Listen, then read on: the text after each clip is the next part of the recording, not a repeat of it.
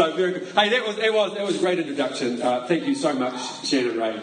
Um, you know, we've known these guys for. I, I, think I was thinking about it this morning whilst sleeping or being awake uh, downstairs in the house. Uh, about 16 years. Yes, and, um, and I, I want to say equally that you know the, the, to the degree that I've understood of being okay with being able to run with passion and experiencing joy. That's not just some deep-seated spiritual statement, about that this outpouring of laughter and humor and, and just you know having fun together. It's something that I picked up from being around Shan and Ray. We, we worked together uh, at, at, on staff at the Christian Centre for probably about six, seven years, six or seven years that, that I was there. Um, and, it just always has been such an amazing time. I, I love the statement that Church Untamed has of seek, love, and build. Uh, seek God, love people, build community, because it is it just seems to be the essence of, of their life. Like, uh, you know, uh, I don't know, just hanging around them that's exactly what their home replicated. That they were seekers of God, they were lovers of people, and that they continued to build community. So, uh, really cool. Hey, I'm, I've got a message I want to bring this morning. I'm going to ask if Ray can chuck up a couple of slides that I put together. Um, this idea of. I, I, I started to look into some of the advertisements that we get fed on the television, and. Um, uh, this whole concept of being a hunger buster came up. I'm sure, I'm sure that's a fast food concept, right? I'm sure that this is something that uh, McDonald's have tapped into. And listen to this Big Mac Hunger Buster. The iconic Big Mac, the classic cheeseburger, a chilled medium soft drink, medium fries, and a small sundae. In other words, the stuff dreams are made of. Like I'm sure maybe all the kids go, yes, yes, yes, yes. But really, and all of this for just $12.50. Go ahead, pinch yourself. Right, put, put, the next, put the next one up. The McChicken Hunger Buster. A crunchy McChicken burger with medium fries, medium drink, and a small sundae to top it off. Who knew $10.50 could buy you so much satisfaction? Like, yes, is that, that's good, right? But, uh, amen. Uh, it's just indicative of a whole lot of marketing strategies that, you know, they're trying to sell us something more than what is actually on offer. Who knew that dreams were made of such things as these? Like, wow, here's me and my chicken McCheese or whatever it is. Every morning, I'm going to be stuffing that in. Like, dreams come true. Great. This is, this is not working. I'm not, I'm not progressing in life. But they promise this fulfillment beyond the product's ability. Um, you know, when I looked into it, uh, you know, it says stuff like, oh, it'll fulfill dreams, desires, it'll cause expectations to, to come to pass, and it'll satisfy your hunger, and it'll give you happiness. And when I looked into it, I went, oh, wow, I wonder what else there is around. I looked at some of the Lynx ads. And any of you have been on a, uh, particularly a teenage boy's school bus, will know the smell, the overpowering smell of Lynx. And what do all the ads say about the Lynx products? I'm not, and I'm not trying to foo-foo one particular brand or another. I think uh, everyone's bought into this marketing strategy. Lynx products said, boys, come on. If you spray yourself with this, all the ladies are going to love you, right? It's just what, what we know that's not true. There was candy bars that I saw that if you ate them, they would give you unparalleled confidence in life. There were cars that you could buy that if you if you didn't have it, you're failing as a parent. And if you bought it, you automatically became some of the best parents on the planet because you owned this particular vehicle. There was a TV show that I saw advertised that, and, and, and, and the tagline was this like, watching this TV will make you experience true life. Watching somebody else pretend to do true life will help make you experience true life. Thank you, Shortland Street. It wasn't Shortland Street, but I know that's not true, right? So, so interesting. See, the, the problem of living in a world of consumerism is, which is what we do, is that it has this great ability to temporarily meet all of our perceived needs. Um, but what our spirit actually desires is intimacy with God. Right. And outside of having that level of fulfillment or that level of connection, we're always going to feel like we have to force feed ourselves on some other thing to experience a degree of satisfaction in life. Because I think the ultimate satisfaction is only found in a connection with our Creator, with the God who uniquely made us and, and, and loves us like nobody else can. And we can suppress that desire by filling up on all these other things. And the, um, who is, in the words of Pink Floyd, we can become comfortably numb. Like, right, ah, wow, I've got all of this stuff going on in my world, and I've, and I've figured this out. If I comfort or if um, I hang around with the people who say the right things so I feel okay about myself, or if I partner myself with all these different things in life that kind of, I don't know, uh, help me measure up and, and help me feel satisfied, but really I know there's an itch that's not being scratched somewhere deeper within well, then we do end up in this comfortably numb position. And, and we can be okay with that. We can be placated by everything else that's going on around us, which is to be calm, soothed, appeased, or satisfied. But ultimately, our satisfaction has not been met. You know, there's, there's, there's two options that I believe we have. And I, and I just want to put it at two options, and I'm probably only going to talk about one of them in the time that we've got this morning. Uh, that we have as believers. And why only one or two? Well, because there's so many options in this world of consumerism that we live in, in this in this sensual society where we're surrounded by what we see and hear and taste and touch and, and, and smell, and, and we're experts in that realm of deciphering and deciding what we do and we don't like. Like, I, I like the feel of a velvet sweater. I don't have one, but it just makes itself to being a good example. I don't like the feel of I don't know, uh, sackcloth and ashes. Uh, good biblical uh, example there. I like the taste of chocolate and I will consume it whenever I can get it, but beetroot I'm not so happy about. Like, like you know, we, we, we understand what we do and we don't like, and, and, and we're actually experts at it. But I think there's uh, an invitation that we have as believers in relationship with the supernatural God to experience things beyond the central realm or the central desires. That, that, that, that there's, there's spiritual senses that we have, that there's. Um, anyway, that's going to go down a road that we won't come back from. Uh, so, two options uh, that we'll probably only talk about one of this morning is that we can either be a consumer or one of the consumed. And why one of the consumed? Because our, our God is an all-consuming fire. You'll find in the book of Hebrews it says that about. I think it's in maybe the end of chapter ten or something like that. But but my God is an all-consuming fire. And I found from my inception or my introduction into Christianity, um, out, out of a and, and, you know, out of a life of experience of chasing around some of these the stuff that the world had on offer and throwing myself with abandon into, into the into the fray. Like you know, and even when you get beat up, uh, what's the what's the the poem? Once more into the breach, or once more into the fray. Like wow, even though life's beat me up and those things haven't worked out well. Well, that's where I've figured out my comfortably numb position is, so I'm diving back in. But when I met Christ, when Christianity became a reality for me, everything changed, and I realized that I'm not just giving a little part of who I am on a Sunday kind of meeting, but He's consumed every part of my life, and it's affecting my world and bringing change and transformation in every area of my life. It's affecting my friend, my, my the people, I, you know, the friends that I have. It's affecting what happens in my workplace. It's affecting what happens in my home. I remember um, not long after starting to go to church, and, and I, I've moved out of the situation that I was living in and turned up to mum and dad's house, who hadn't seen me for quite some time, and said, uh, Look, can I move? Can I move in? I'd come with the trailer with my gear and said, Oh, look, uh, I figured out uh, something and I don't want to live in the situation that I currently have. Can I live here again? And of course, mum and dad, being who they are, said, Yeah, of, of course you can. And then mum later on that day having a conversation with me, well, why?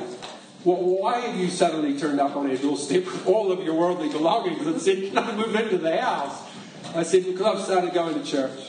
Because I've met a God who loves me, because it's transformed my life, because I realized that, that the, the way that I was living is not the way I want to continue to go forward. And, and I had to get out of that so I can be fully invested in this. And oh, amen. God is good. That's what I'm trying to say. Um, or you can be a consumer, and which is probably what we're going to talk most about this morning. And, and uh, my understanding is this is that a consumer, because again, we live in a consumer society. I, I have a, a natural aversion uh, to going to the mall. Uh, up in Christchurch, the, the, one of the malls is just down the road from us.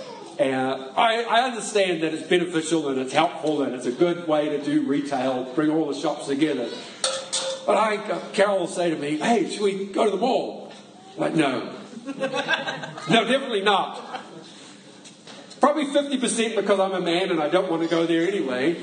There's no sporting goods stores there. There's nothing that you can buy that will shoot or catch or otherwise cause some delicious dinner to appear on your plate.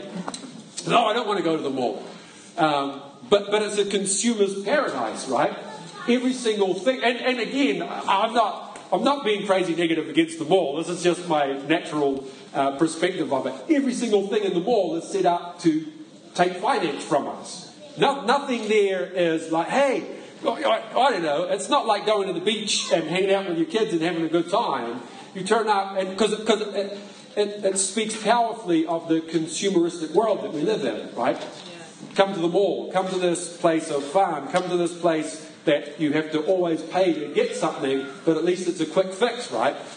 I do actually enjoy the mall sometimes. I just like to play on the fact that I don't. But a consumer always has their eye on what bargain or discount or a good deal or special they can get, knowing that it won't cost us too much and that it will just tie me over or lessen my appetite for the now. Uh, remember, if we use some scripture this morning in Genesis chapter 25. Uh, I don't know if you're how familiar we are with the story of Esau and uh, his brother Jacob. That Esau has their, their dad is dying, and so he sent the older brother Esau out, who's red and hairy, which is uh, always quite an odd, quite an odd reality. Uh, anyway, uh, he sent Esau out to get some wild game from the field.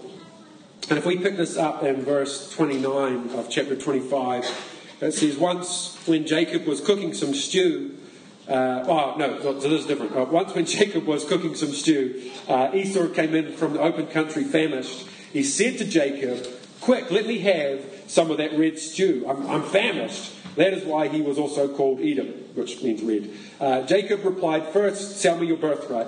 Look, I'm about to die, Esau said. What good is the birthright to me? But Jacob said, Swear to me first. So he swore an oath to him, selling his birthright to Jacob. Then Jacob gave Esau uh, some bread and some lentil stew.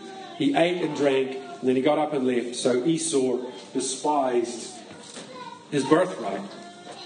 It's like he was making this statement Well, what good is that which I will one day inherit when I'm hungry right now? Well, I need some satisfaction right now. What good, what benefit is that which is not yet mine even going to have in my world? Give it to me right now. That, that's, a, that's a consumeristic attitude. It's like he had a value for, he had no value for that which was not immediately available. So he took a bowl of lentils, he took a bowl of red stew over what would have been his entire birthright. It's a chalk and cheese comparison, right? If you just had waited a little bit, Esau, if you just had a, had a little bit of pain, you weren't going to die from not eating that red stuff. Probably wasn't even that good in my imagination, but you sold your birthright for a bowl of stew. And once he'd settled for the instant gratification, he realized that the desire and the longing for his birthright remains. Read through his story at the end. Again, he, he, he, now when his dad's dying and Jacob tricks uh, the dad into giving him the blessing. Uh, Jacob, uh, Esau's there pleading for it with tears, but he's already sold it on, and he's like, "Well, now I realize, now I understand that that that that my dreams weren't going to be met in that Big Mac meal. now I realize that the instant gratification wasn't the best way to spend my time, wasn't the best way to pursue the dreams and the ambitions and the aspirations that I had in life. But now it's too late. And so uh, is, is exactly uh, how his story goes. Uh, but we want to be careful that we're not allowing temporary pleasures to fulfill lifelong dreams. Um, a consumer goes to the place for the sole purpose of getting what they need. Another story in Genesis in chapter 21, uh, the story of Hagar and, and Ishmael. Hagar was Abraham's um, maidservant or slave, and Ishmael was the illegitimate son that uh, Abraham had with uh, Hagar because his, his, his, wife said, Hey, uh, the promise isn't happening for us, so let's make it happen some other way. Um, but anyway, uh, it says the child grew and was weaned. And then, uh, I guess to cut a long story short, um, Hagar begins to mock Sarah, who's Abraham's wife. Uh, and, and so she says in retaliation, Well, I want that slave woman and her son kicked out of, the, of, of this family. So Abraham sends them on their way. Uh, in verse 8, if we, well, in verse 11, it says, The matter distressed Abraham greatly uh, because it concerned his son. But God said to him, Do not be so distressed about the boy and your slave woman. Listen to what Sarah tells you, because it is through Isaac that your offspring will be reckoned. I will make the son of the slave into a nation also, because he is your offspring. Early the next morning, Abraham took some food and a skin of water, and he gave them to Hagar and set them on her shoulders and sent her off with the boy. She went on her way and wandered into the desert of Beersheba. When the water in the skin was gone, she put the boy under one of the bushes. Then she went off and sat down about a bow shot away, for she thought, I cannot watch the boy die. And as she sat there, she began to sob.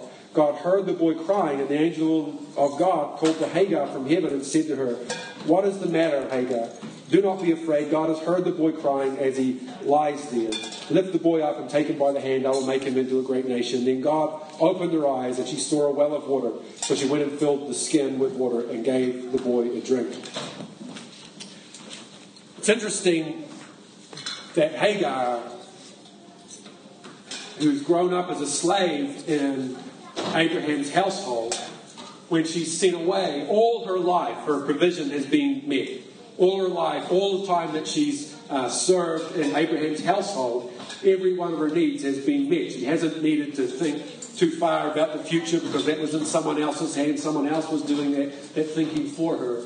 So the day, when the day came for her to be ejected from that family, and Abraham turned up with one bottle of water and a bag of food, said, This is for you, off you go.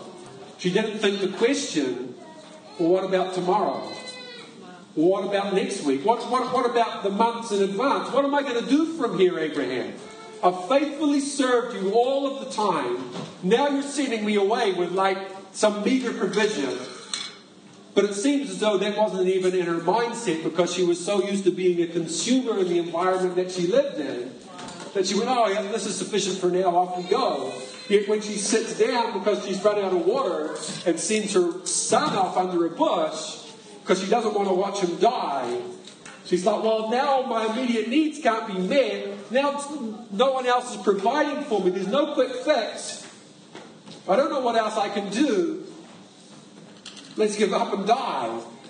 But yet God turns up. Here's the boy crying for heaven. Says, don't, don't worry, Hagar. You, you, you've got the wrong perspective here. And he opens her eyes and she realizes that within a stone's throw of where she's currently sitting, there's a well that she can go to and endlessly fill up, endlessly have her supply replenished. That's what we have access to in our relationship with God. You know, I, I, I, love this thought that, you know, we Sunday by Sunday we come into the house where, where it's awesome. It's great to gather together, and, and, I love what takes place in a Sunday meeting. Um, but this can't be the only place where, as believers, we fill up our bottle and then go out into the days of the week and glug, glug, glug, drink down the blessing and the, the, maybe the revelation or the good ideas or the good things that we've received in this kind of environment. There's got to be more watering holes than that, right? There's, there's, there's a wellspring of life that lives on the inside of us. And it's out of their relationship with God that we begin to fill out the things that give us sustenance in life. Because if we only left it to a Sunday by Sunday reality, eventually you're going to strike a week where something unforeseen happens and you're going to drink down all of your provision and want go, oh my God, I didn't think it was going to be this difficult. Oh, oh, oh, oh wait, wait, it's, it's Wednesday and the bottle's empty. Man, it's one, two, three, four. Well, it's too many more days to church. I need to go and find somewhere else to fill this thing up, right? Just an idea. See, being a consumer will blind you to the opportunities, blessing, and provision all around you because we, we, we, we get focused on only on what we think we need. But there's so much more if you're. Hmm. Maybe if we. I'll ask this question. Are we sometimes looking to satisfy our hunger with the fast foods and the discounted things and forgetting that everything we need is found in Him? Jesus says to the disciples in John chapter 4, after he's had the discussion with the Samaritan woman at the well, and it's interesting in the discussion that he has with her, he, he says to, to, he asks her for a drink, and she says, Well, you know, uh, I've come to draw water from the well, and, you know, you know and he's, well, anyway, he, sa- he says to her, you know, if, if you knew who I was, you would ask me for a drink and I would give you something to drink of which you would never thirst again. I would give you living water. And she asks for the living water and then it disappears and tells everybody else about these amazing things that Jesus has been talking to her about. In the meantime, the disciples turn up because they've been away somewhere else and they, they, they realize that Jesus hasn't eaten. And they say, Hey, do you want us to go and get you some food? Do you want us to go, you want us to go and get some Maccas? You want, you want us to go and get a Big Mac meal, something that dreams are made of? he says, Well, well, no, um, I have food to eat that you know nothing about. And they're quite confused by this, and they start having a conversation amongst themselves about, hey, uh, whilst we're away, has someone else come and, and given Jesus some food? Or uh, has he got some pockets that he's filled up and, and he's eating some sandwiches? And, you know, uh, actually, we remember, remember going to Vitality? We, when we were at Invercargill, we used to go to these um, youth conferences in Queenstown called Vitality, which were awesome. We'd take a busload of youth up. Uh, and on the way there, I think it was the first time I ever went, uh, we had a young German guy, I forget his name, uh, blonde headed German boy that was uh, staying in, in Invercargill for, for a while. Jonathan. Jonathan was on the bus. And uh, I'm sure it was Jonathan. And we were halfway to Queenstown on the bus. And I'm talking to him, hey, how you doing? Oh, you're from Germany, great uh, talking away, and he asks me midstream, Are you hungry? I'm hungry. Well, not really, but what were you thinking? And then magically, out of his pocket, he produces a sausage.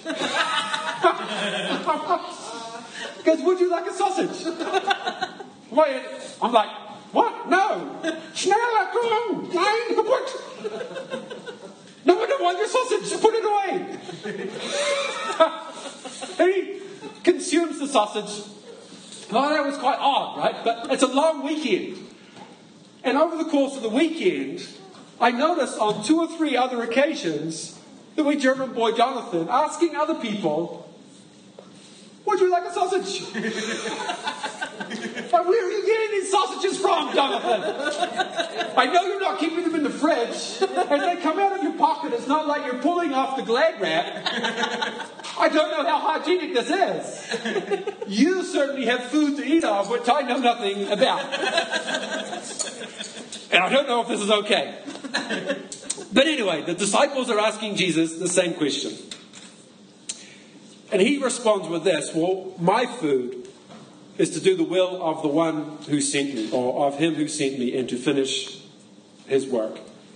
And I love that because our, it's saying our true satisfaction is found in him.